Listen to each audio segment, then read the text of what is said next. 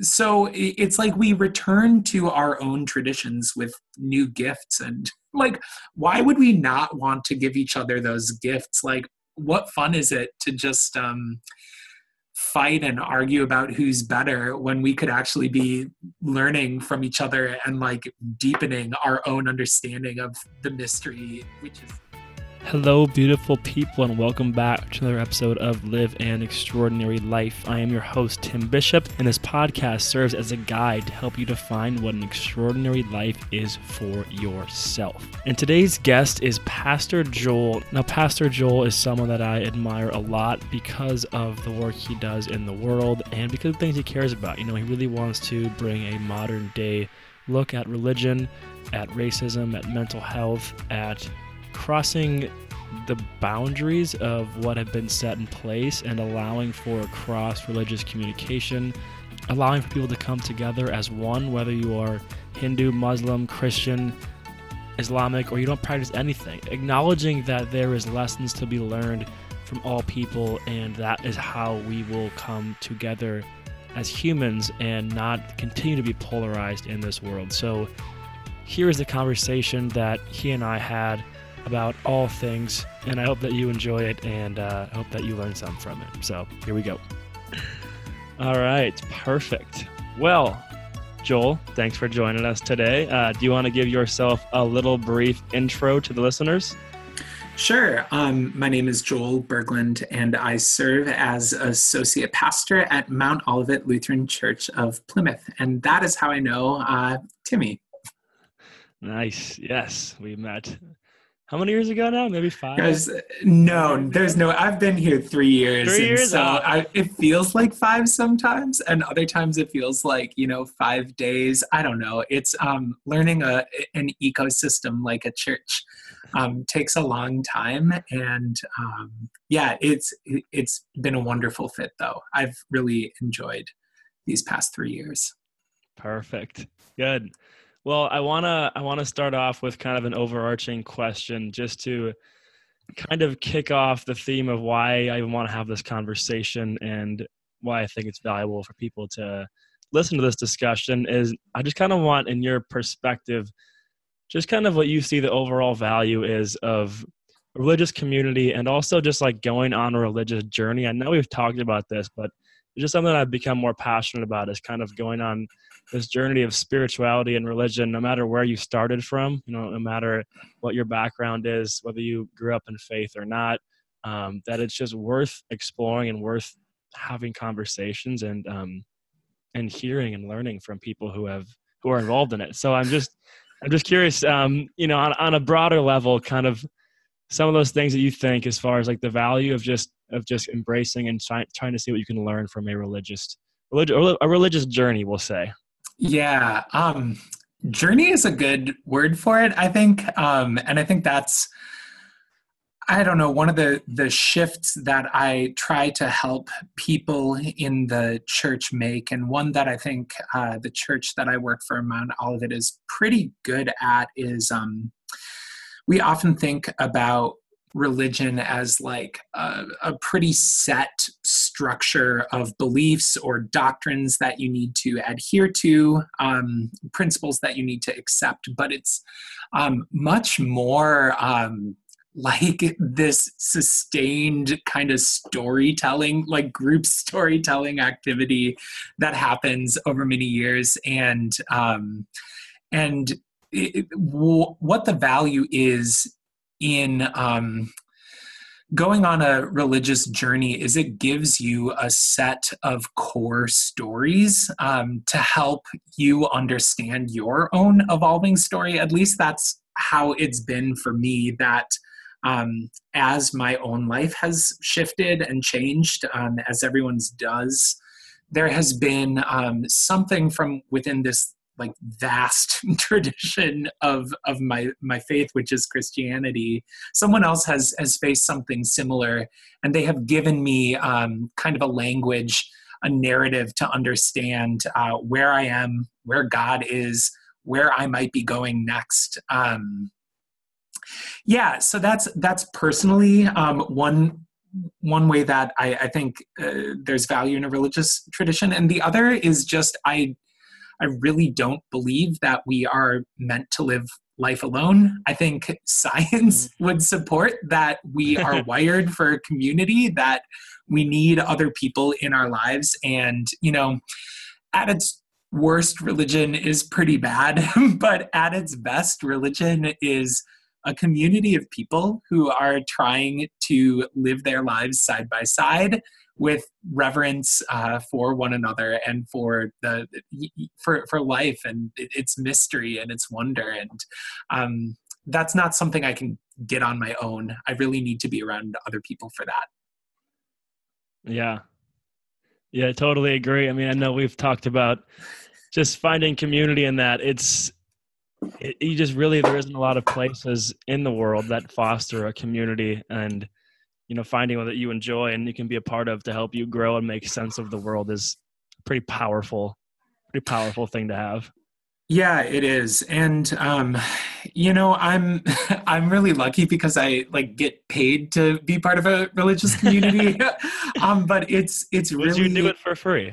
Yeah i i I, th- I think i would. And i i mean it's one of these things where like everyone that i know dreads going to funerals right? And like we we have this fear of the tough stuff. And yet like if you go to um if you walk with someone that you love into a a difficult space, you know, an illness or um, a, a disruptive life transition or, or, or death, like you you don't regret it. And I think about that, and I, I think about the the lunches after funerals. And for people um, family members who came who you know there's beef between them they're always glad they showed up for one another.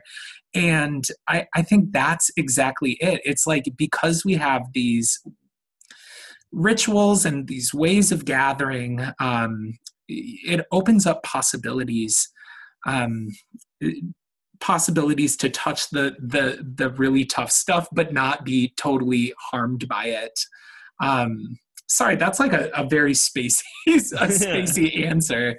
Um but it's also like a really deep question that you're asking right off the bat.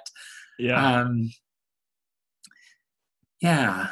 No that was a that was a perfect answer. and it's it's also i i mean right now intergenerational community is really tough to come by and i think that there is real value in you know there's so many ways that we are different and um, church doesn't always get them all together in one place like uh, the church i work for is very very white and you know most people make similar amounts of money but we do have a lot of age diversity. And what does that what does that mean that um, these suburban kids are like hanging out with grandpas and grandmas who grew up on farms? And it, it's just cool to think about the different life experiences and um, being able to coexist in one place. Yeah yeah, and I I mean one of the reasons why I wanted to interview you was because of kind of an answer that you just gave, which was that I feel like you do a really good job at just breaking down like exactly what you just said is that in this community there is intergenerational people. There is a way that you can make sense of the world. There is you know not this necessarily absolute like here is the like exact thing you have to follow but here's like a set of stories that you can go and make sense of and have conversation with people and and I just I love the way you always talk about that because I just like can I connect with it. I'm like, yes, like that's that's exactly how I feel. And you know, again, one of the the things that I'm looking into in my own life and in the world, and it's just like, okay, there's been this this general decline. You know, I don't know the exact numbers, but as far as like the, the youth i would say going into like a religious community and and um do you have you know some ideas or theories i guess as to like why you, you think this decline has happened i mean i think hmm. it, how i see it is like there's there is kind of like these polarizing sides of like nope i just don't believe or like yes i do believe and kind of like a lot of things in our world those two sides are getting like yeah. even more extreme but you know you being a pastor like have you seen some uh, some big common themes as to why you think that people are being scared away a bit from from the church, we'll say, or kind of this like religious experience? Yeah. Um, Big questions to start. This is this we're not, this is waiting. tough. Yeah, I think um, I think a lot of people like I think about my my own friends who don't attend church and um, I don't think that they harbor a lot of antagonism um, toward um, toward religion. Certainly, there's a lot of people who have been harmed, um, actively harmed by the faith communities that they've been a part of, and that I I, I really understand why you'd want to keep your distance. Um, but I, I think that people are finding their meaning elsewhere in other places, and I think that churches because um, they, you know they're rooted in tradition and they're rooted in dialogue and there's multiple generations there. They have we just are a slow moving institution. And i think mm-hmm. that uh, there's a lot of gift in that sometimes um, but i also think it puts us at, at, at, at a disadvantage sometimes. Um, I, I I also think that maybe there's um, a gift in the the decline of the church because I think one thing that's happening um, that I celebrate is that um, Christianity is kind of losing its status as you know the the the nation's religion or the the you know that you are assumed to be christian in, until proven otherwise or you know you think about um uh, I had a teacher who talked about um, you would never mow your lawn on a Sunday morning because the neighborhood expectation was you were at church. And he says, now you can mow your lawn on a Sunday morning, right? And, um, and and I think the nice thing about that is that this idea of a church as you know something you have to do, or a church as a social club or something that that will help you network professionally. Um, you know that's that's going away and uh, you know there's a lot of grief that's going to be involved in that. I, I I personally wonder if I'm going to be able to like be paid to be a pastor until retirement until retirement but um I think the gift in that is that it frees churches up to be with people who actually feel called to be there you know? And then it, that's a different kind of conversation about what we can and cannot do. Right. Yeah that's a that's an interesting perspective on it. I have not thought about it that way before.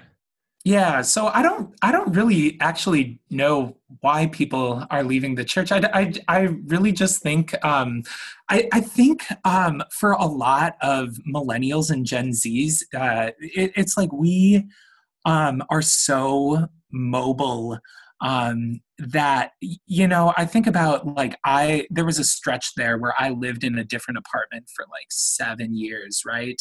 And how was i going to make any community in the place that i was living? How was i going to you know put down roots? And i wasn't. And then meanwhile we i i can like i well i guess it was facebook at that point. So like i had facebook to to keep in touch with my friends and maintained a lot of relationships that way um, but I think churches, because they, you know, you show up in your body, like I, I wasn't going to, I wasn't going to do that. I was already learning a new place, a new school, a new job. I, I, did, I didn't need an, another um, new community in my life. Um, that, you know, but then I, I would seek it out too. But that, I, I, I don't know. I'm, my own faith journey is not like indicative of a, any sort of national trend. Right. Yeah. I mean, yeah, again, this is me theorizing too, but it could just be the fact that myself and and as long as well as like older generations are potentially judging my own generation too early because I remember talking to my mom too who is very involved now in the religious community and she's like well when i was 24 i I didn't know. Like I just started yeah. going to church because like your dad asked me to go with him to this one and we started doing it. And so again, the fact that if you're young, 22, 20, 25, it doesn't mean that you're writing it all off. I'm just these are just kind of broader questions because yeah. I find them fascinating. And so you could be absolutely right that we are a mobile generation. There's a lot going on. Social media is in place, so we can stay in touch yeah. easier and that might just make mean that our process is going to look differently than the process of our parents and the generations before us. Absolutely. And I think that um, one thing that we've noticed is that when um, families who are younger join at my church, um, it's usually because they suddenly have more a, a mortgage and kids, and so it's like these are societal markers of stability um, and so then they find their themselves um, ready to like in, invest in a religious community. And I, I think you're so right like I, I mean that's that's working for us now but it's also like i don't know just because there's a bunch of people bopping around and don't have a mortgage and don't have kids and that's not going to be part of a lot of people's story like how is it that religious community um, becomes part of their lives? And i I don't have an answer for that, but like I'm glad I'm at a place where I can where we can ask the question. Yeah, yeah, right. um, well, I'm interested to to take it back uh, a couple steps and and talk about your story a bit and how I just think it's always interesting to find out how one becomes a a pastor and yeah. journey. And I know you took many twists and turns along the way, but um, do you want to give us the uh, a little bit of a roadmap as to how how you ended up in the profession that you're in today? Yeah, I mean, and maybe your own like you know, I mean, tidbits of your own kind of religious journey in there as well.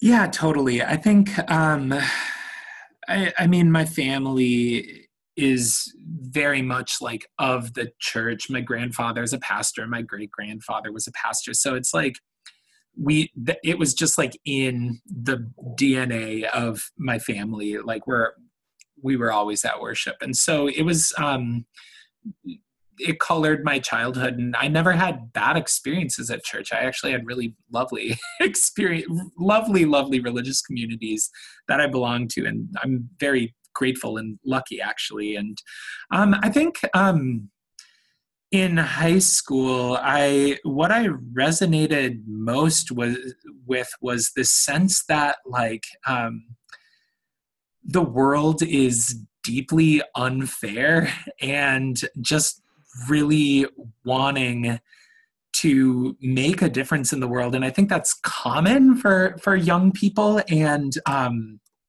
what i wanted from my church at that point was more honesty about talking uh, talking about you know inequality and um, and like it, the, the environmental crisis that is still unfolding and going on. And um, i didn't really get that. And so i i don't know. I, I it's not that i was never like part it's not that I was never outside of the church. It's just that it wasn't really my favorite thing for a while. Um, but then when I went to college, which was the hugest change in my life, you know, suddenly you're not living at home with the people you've known for 18 years. You're like with a group of strangers and you're living your life as, alongside of them. Um, I went to a religious school and they had daily chapel services.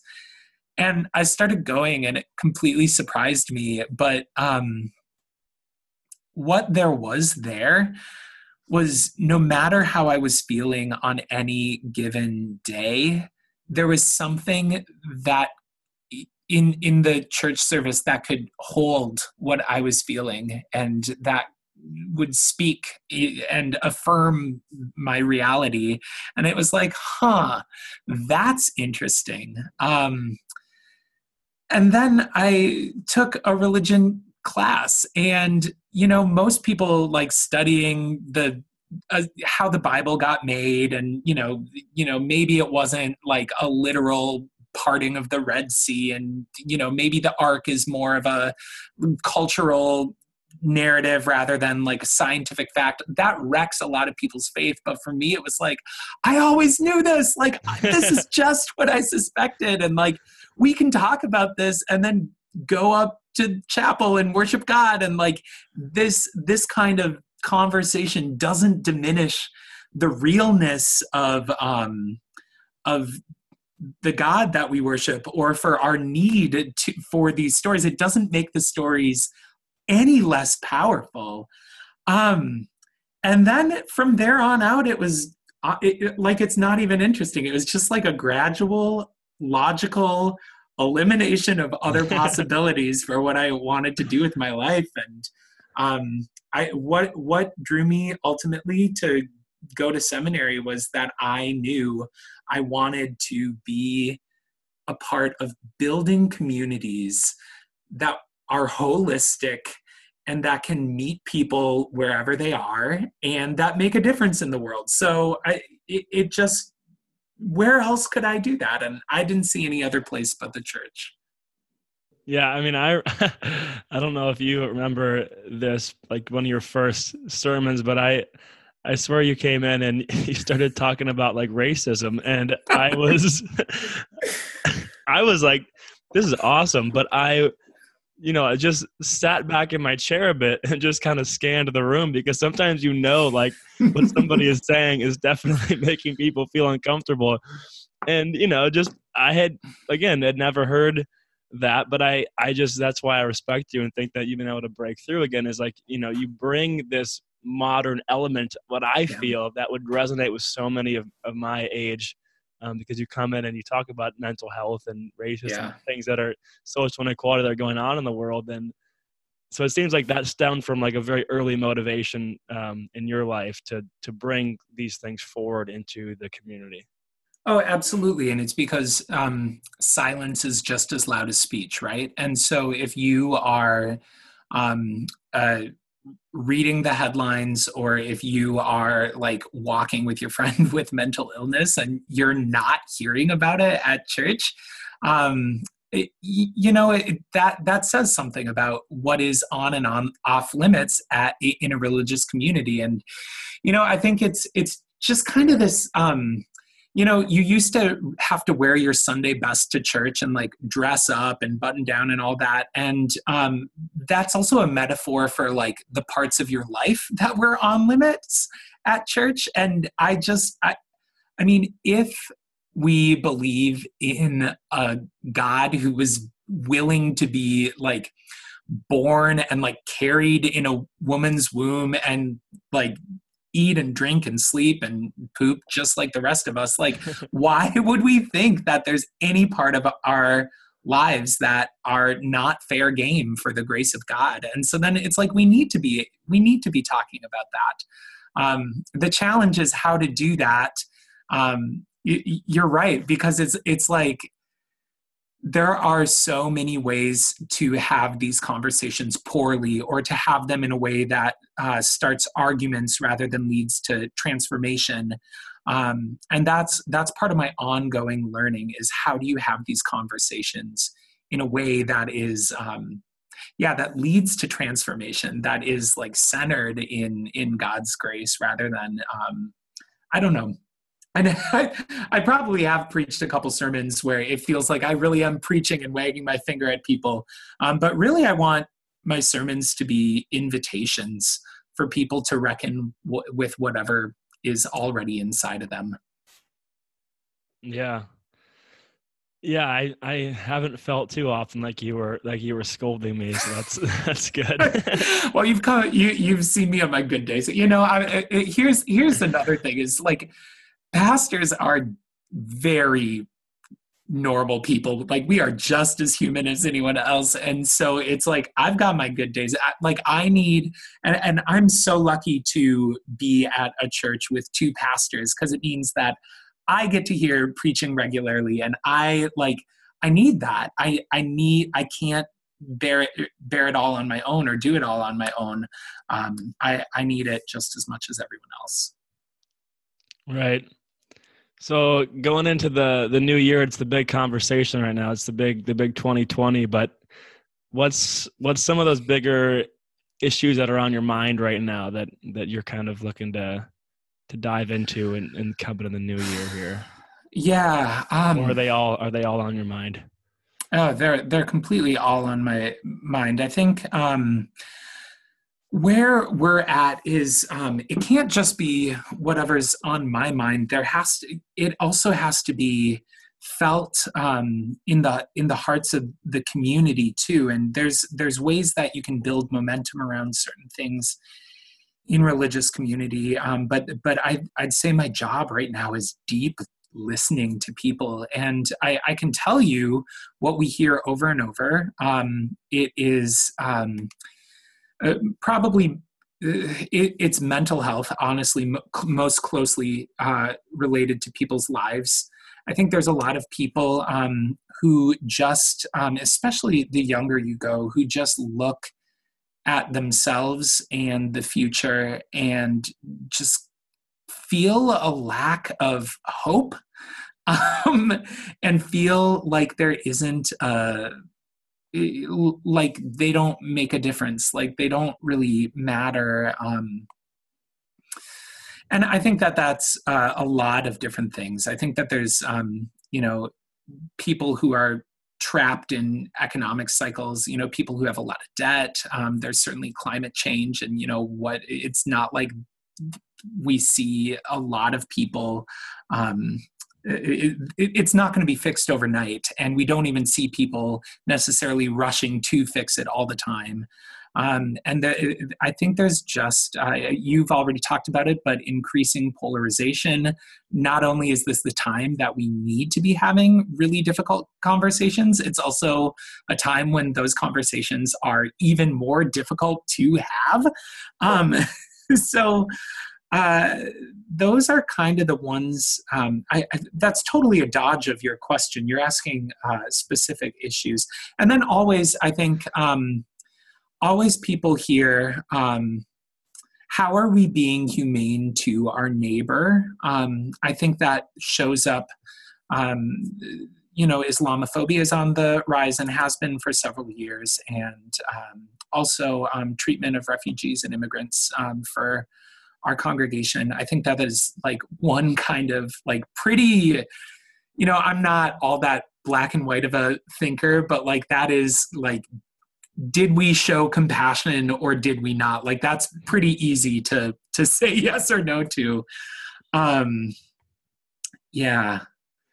Yeah people people want to feel like we're, we're doing we're doing the right thing as individuals and also as a society. And um, it's difficult for them when it feels like we're not. And then oh my gosh i mean you heard me preach about race and racism but we we like haven't even like that you know this is hundreds and hundreds of years of uh, of american racism and um, uprooting um, the the the patterns of, uh, of, of racism and the ways that it hides itself is really difficult work, and it's uh, work that I could probably do better in my own self and certainly with the congregation.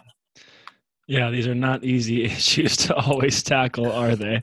Yeah. Um, but you touched on, I want to go back two steps. You touched on um, kind of like mental health being the thing on the top of your mind. And I know I mean, everyone's got their story, whether it's just from stress to a severe case of anxiety to this or that, but everyone's got their spectrum. And I know we've talked about this, and uh, I'm just like, I'd be curious for you to share a little bit about, you know, your journey with mental health, but just more actually of now, like today, like I'm always curious on like the practices people have in place just to, just to help like stay level headed or to come back to mm. earth when you're in a moment of stress, you know, different types of habits or prayers or meditations that you do in your life um, that just kind of help you stay calm and like think about all these big issues. You know, I think there's huge yeah. issues and there's also like these constant daily stressors. And I think if you let that just encapsulate you, it can be a lot. Um, yeah. So I'm always curious to learn new ways that people just kind of bring themselves back to center and just look at the world and say, okay, there's a lot of stuff going on, but I'm going to keep going forward and I'm going to tackle these things one by one. Um, so would you mind sharing some of those things? Yeah, I think um, you're so you're so right about that. Um, how it's this question of how do we talk about these things and care about these things without letting them get in the driver's seat of our own life and um, and and that's a struggle. And i think it's a, a cumulative you're right it's a cumulative effect of stress and um, so what do i do? Um, most of this uh, comes from uh, spiritual direction which is kind of like therapy but um, you can talk about god too. And it's um, uh, so i meet one-on-one once a month with a spiritual director who helps me name where God is in my life and uh, discover practices to help me um, center myself in the outpouring of God's love to this earth and to me. Um, and that is. Uh, honestly, you're right. It has been a, a, a journey for me because I tend to, I, I'm really academic and I'm a thinker, and these practices ask me to be in my body a little bit more and to get in touch with what my body is telling me. And so that's been a wonderful thing for me to learn over the past two years, I'd say. So, what I do, um, a lot of it is preventative work. Um, uh, you know, I guess you could call it mindfulness, but I try to notice, especially um, when I feel like I am in a moment of blessing. Um, and uh, the Ignatian um, or Jesuit kind of spirituality teaches us to call these moments consolation, like when you are being consoled. And when you are being consoled, when you find yourself in a moment of great blessing or joy, your job is to recognize it and to give thanks for it. And then um, later on, um, the, the spiritual mystery is that that moment continues to bear out blessings in your life. So, for instance, uh, one thing that I have been doing is when I find um, my thoughts start racing a little bit, and I do deal with anxiety, and it's mainly under control. Um, but it's it's a daily thing, you know. How, uh, you feel you feel it start to tick up. I think about um, some of these moments of consolation, and I think about um, in particular, one night I was in the Boundary Waters, and um, nice. It's so beautiful up there, right? And so I remember it was so it was so cold out. Um, and I went out and I had my sleeping bag around me, and it was a clear night, and I just looked at the stars, and it was the cold night air, and the the stillness of the stars and it was like that was a moment of incredible consolation for me. And so i just center myself in that moment and i think you know joel you were lucky enough to live that. And the mystery is of that is is that it can still bless you. And so what does it mean to breathe in that cold night air now?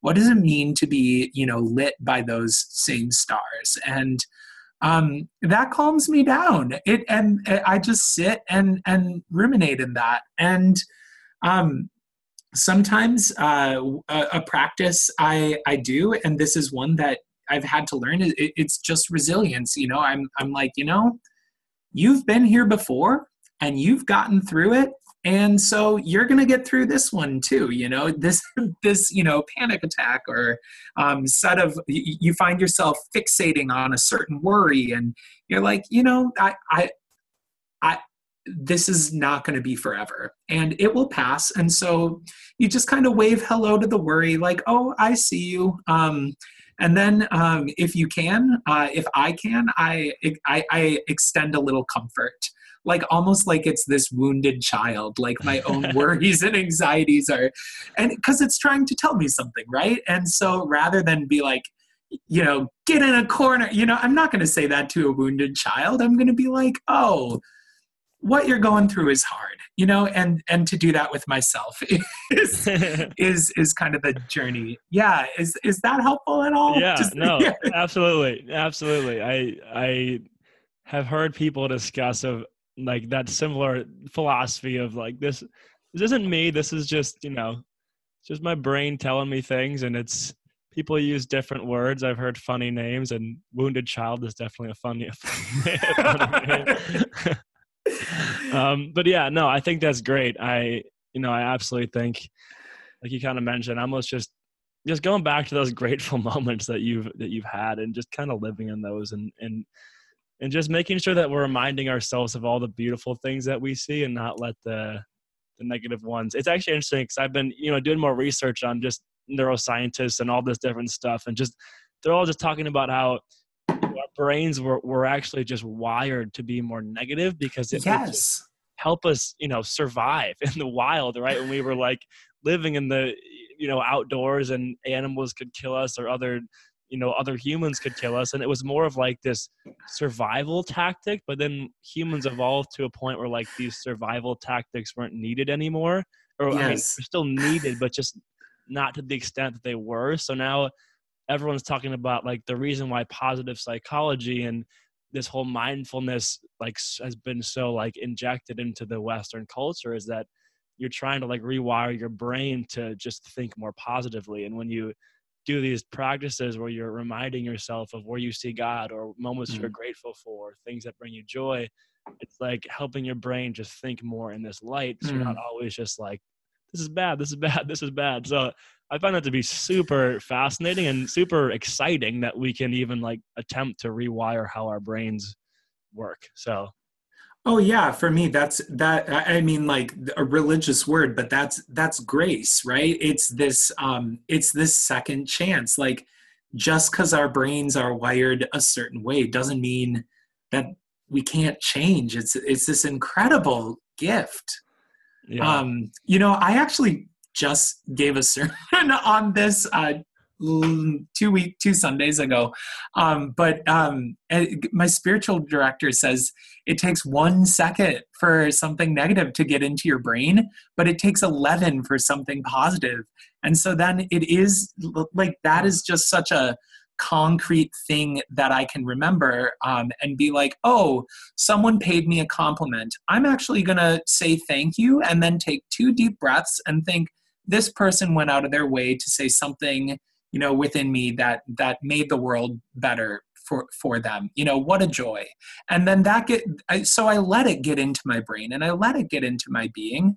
And then yeah with with the negative stuff it's it's like that's not the only reality. And and to not judge it but to be like this actually probably helped us out right? You know it helped us get away from bears that were hungry and chasing us. And now we we don't we got to marie kondo it you know and just like thank it and set it aside yeah oh man well i want to i want to now touch on one other thing that you that you had talked about when you you brought up kind of um I don't remember the exact word you used, like Islamophobia. Which what word did you? Islamophobia, yeah. Yeah, and um, you know, you mentioned that you know some of these conversations are just inherently really difficult and you're learning how to have them and i know that you do a you make an effort to bring the communities together and to really have them interact and and see each other face to face why why do you make these attempts and and mm. what do you think that does by getting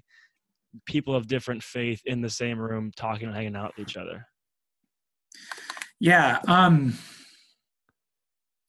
I think for me, it's really um, it, Jesus told um, someone who wanted to follow God and like get a, a, a fulfilling life, um, love the Lord with all your heart and all your soul and all your mind and all your strength.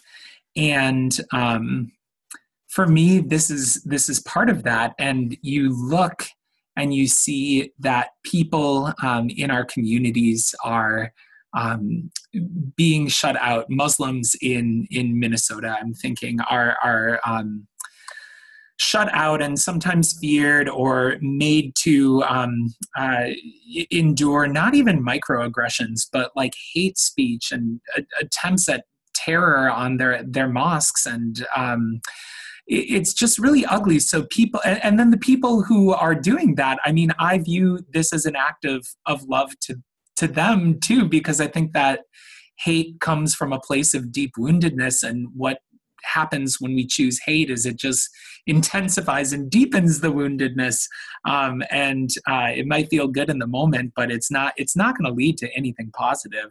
So um so it, it comes it starts out as an expression of like my deep christianity but it ends someplace different and that's that i think you actually learn more um, about your own faith from viewing a neighbor's. And I think, particularly, every time I've gotten together with the Muslim community in Plymouth, it's just like, oh, you all pray five times a day. Like, do I do that? And you know, what is that? You you all um, are able to um, fast for a month a year, and you do it so that you're able to you know give alms to the poor, to to share what you have better and to to um, show your your devotion to God. And it's like, well, what am I doing? And not in any sort of like shaming way, but it's like their faith inspires me to my to to look at my own in new ways. And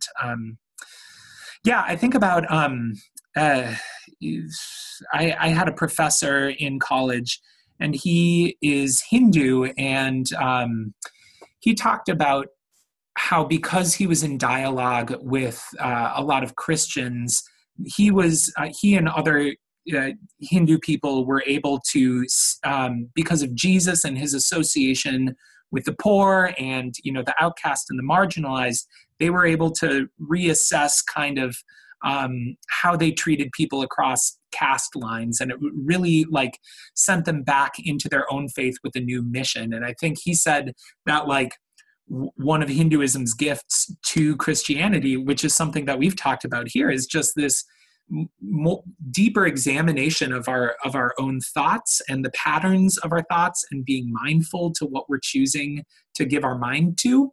Um, and so it's like we return to our own traditions with new gifts and like why would we not want to give each other those gifts? Like what fun is it to just um, fight and argue about who's better when we could actually be learning from each other and like deepening our own understanding of the mystery which is god.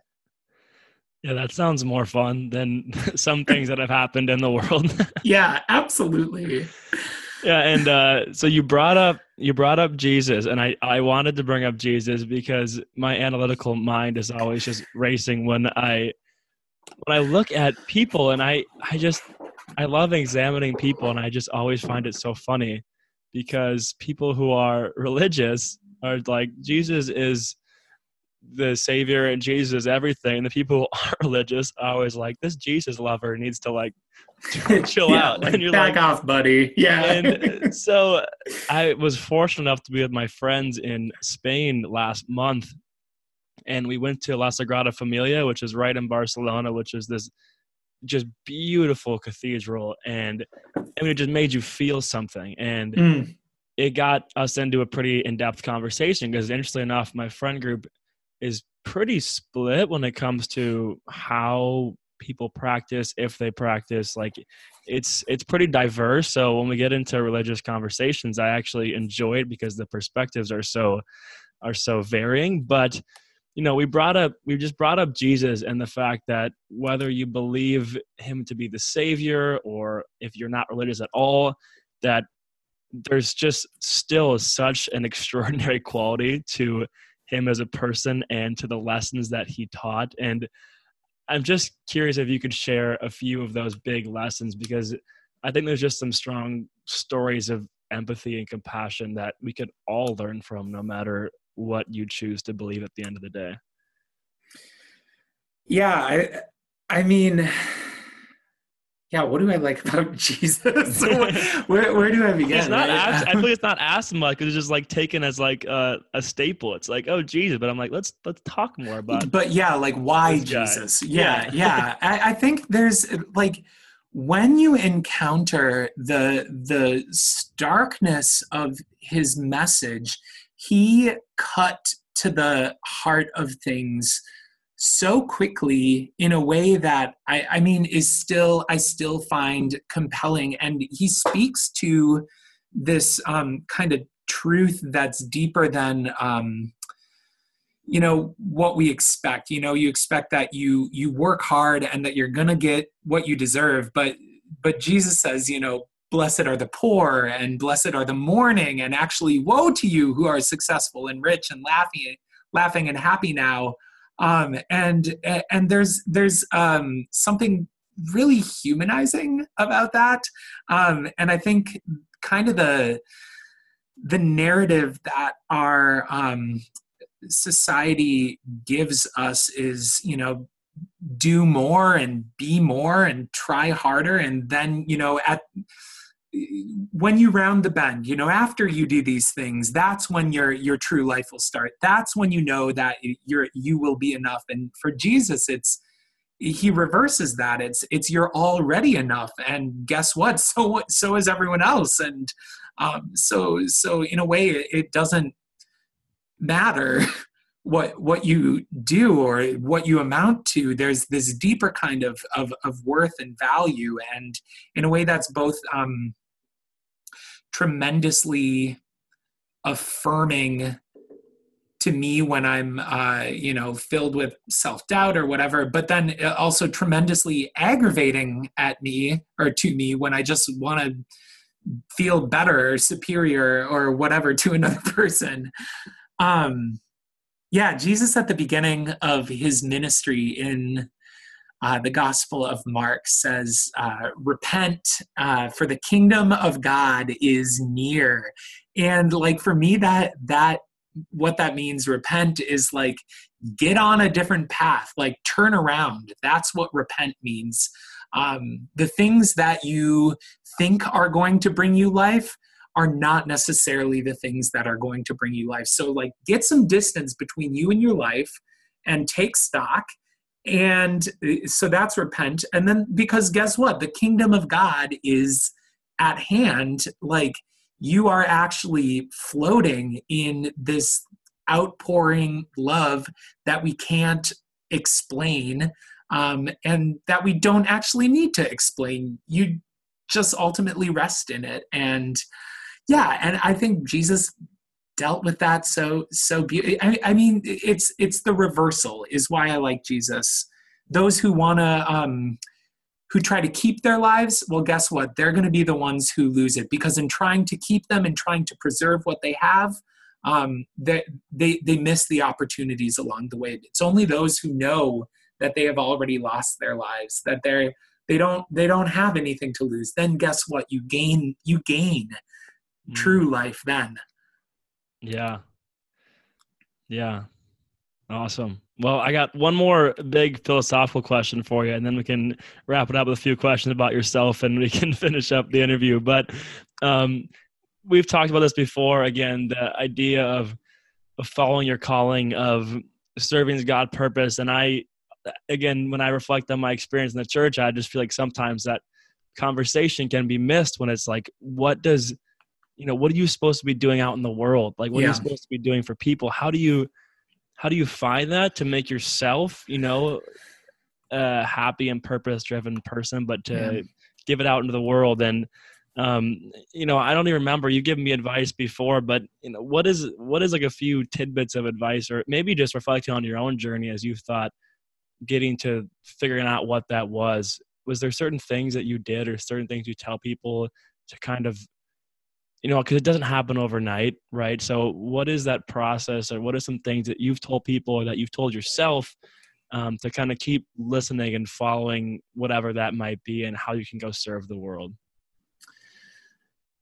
Yeah um so um at church right now we're reading um these two bible stories that come right next to each other but we tend to read them separately. And one is the the good samaritan right? And you know the story where like there's the wounded guy on the side of the road and the one guy goes um, and helps him and just shows him lavish care like wonderful um, being a neighbor.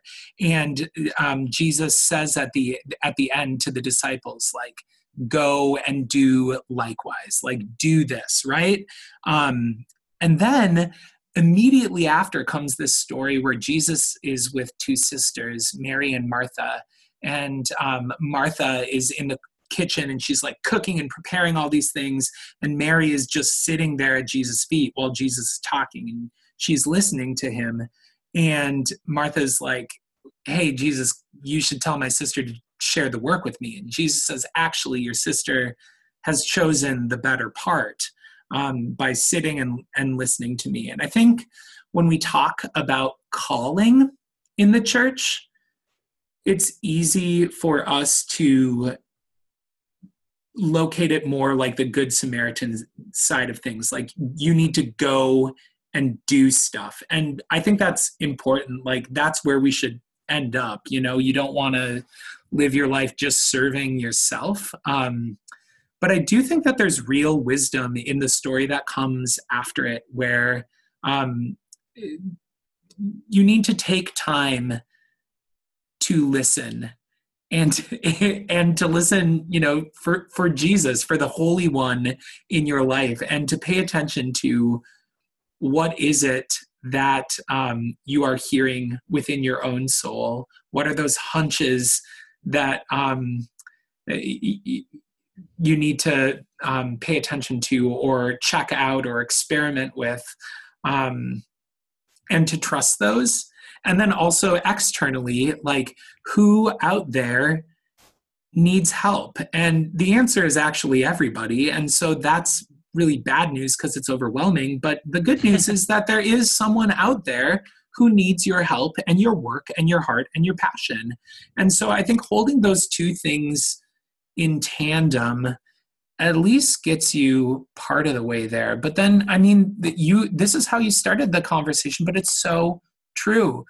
It's a journey. Like I am called to Mount Olivet right now. That's not always going to be true. And I am, you know, my my calling, what I am meant to do, it shifts almost daily, and and that's okay. It's just this process of um, listening and acting and reflecting. Yeah. So that's any advice if it's if it's helpful. yeah. No, that's very very helpful. Um, I'll wrap it up with a few a few questions here um, about yourself. So I want to ask. I like to ask this question to people because it's kind of the theme of my podcast, which is extraordinary life, which is a big word, but you know I I try to use that word because I know that we can all live extraordinary in our own ways. And I'm curious right now in your life, and you look at just like the the pillars are the important things that you know that you would need to have a happy fulfilling life what are some of those big buckets that you mm. that you always kind of want to fill so you feel like your life is kind of i guess intact or where you want it to be or happy or extraordinary or whatever insert insert your word of choice there um, but i'll let you take the floor and, and try to answer that one i think what comes to the top of my mind is um, belonging. I think that it's important for me, essential for me to have people in my life who know who I am and who uh, who love me and who who are there for me and for us to to share that and that that I know them and love them and and, and am there for them and uh, just this sense of not being alone is so important for me. I want to feel like I um, am uh, maybe not making a difference, but at least um, doing something that I feel matters, something that um, isn't uh, you know piddling the years away or, or spending life in a holding pattern but that i'm actually digging in to the stuff that we should be digging into. You know we we get this one life and uh, i want to be able to spend it um, examining the, the things that need to be examined and um, yeah I, I i mean here I, health is important to me. I think uh, I am around a lot of sick people. It's part of my job, or people who aren't doing so well, um, aren't taking care of themselves, and um, you just realize how much you take it for granted and you know being able you know after this i get to decide if i'm going to go to the gym tonight or not or if i'm going to go home or if i'm going to walk my dog. And like having that choice of things to do it really is it feels freeing and my world feels spacious and um, I, I really love that. Um, and i, I want to be able to laugh. I, I really want to be able to laugh and find joy. Um, yeah, those are my pillars for now. awesome. Well, I'll I'll check in again in maybe six months or a year and see. Yeah, that, that who knows? who knows where I'll be? yeah, no, that's that's great. Um, well, all right, I'll I'll leave it with one final question. Uh, if you could have some sort of closing message to listeners, keeping in mind that you know there's a about a 18 to 25 30 age range and who could be you know exploring all types of faith or not exploring, but they're just being maybe like one thing on your mind or one thing you'd want to leave after all this stuff that we've talked about today? Uh, if you do decide to become part of a religious community, and I would highly recommend it, it is not going to always feel great. And that is not a failure. That is actually a, a, a success. And um, it's religious community is not like an a la carte you know it's not a buffet where you want this and and, and you want that and you want to avoid that.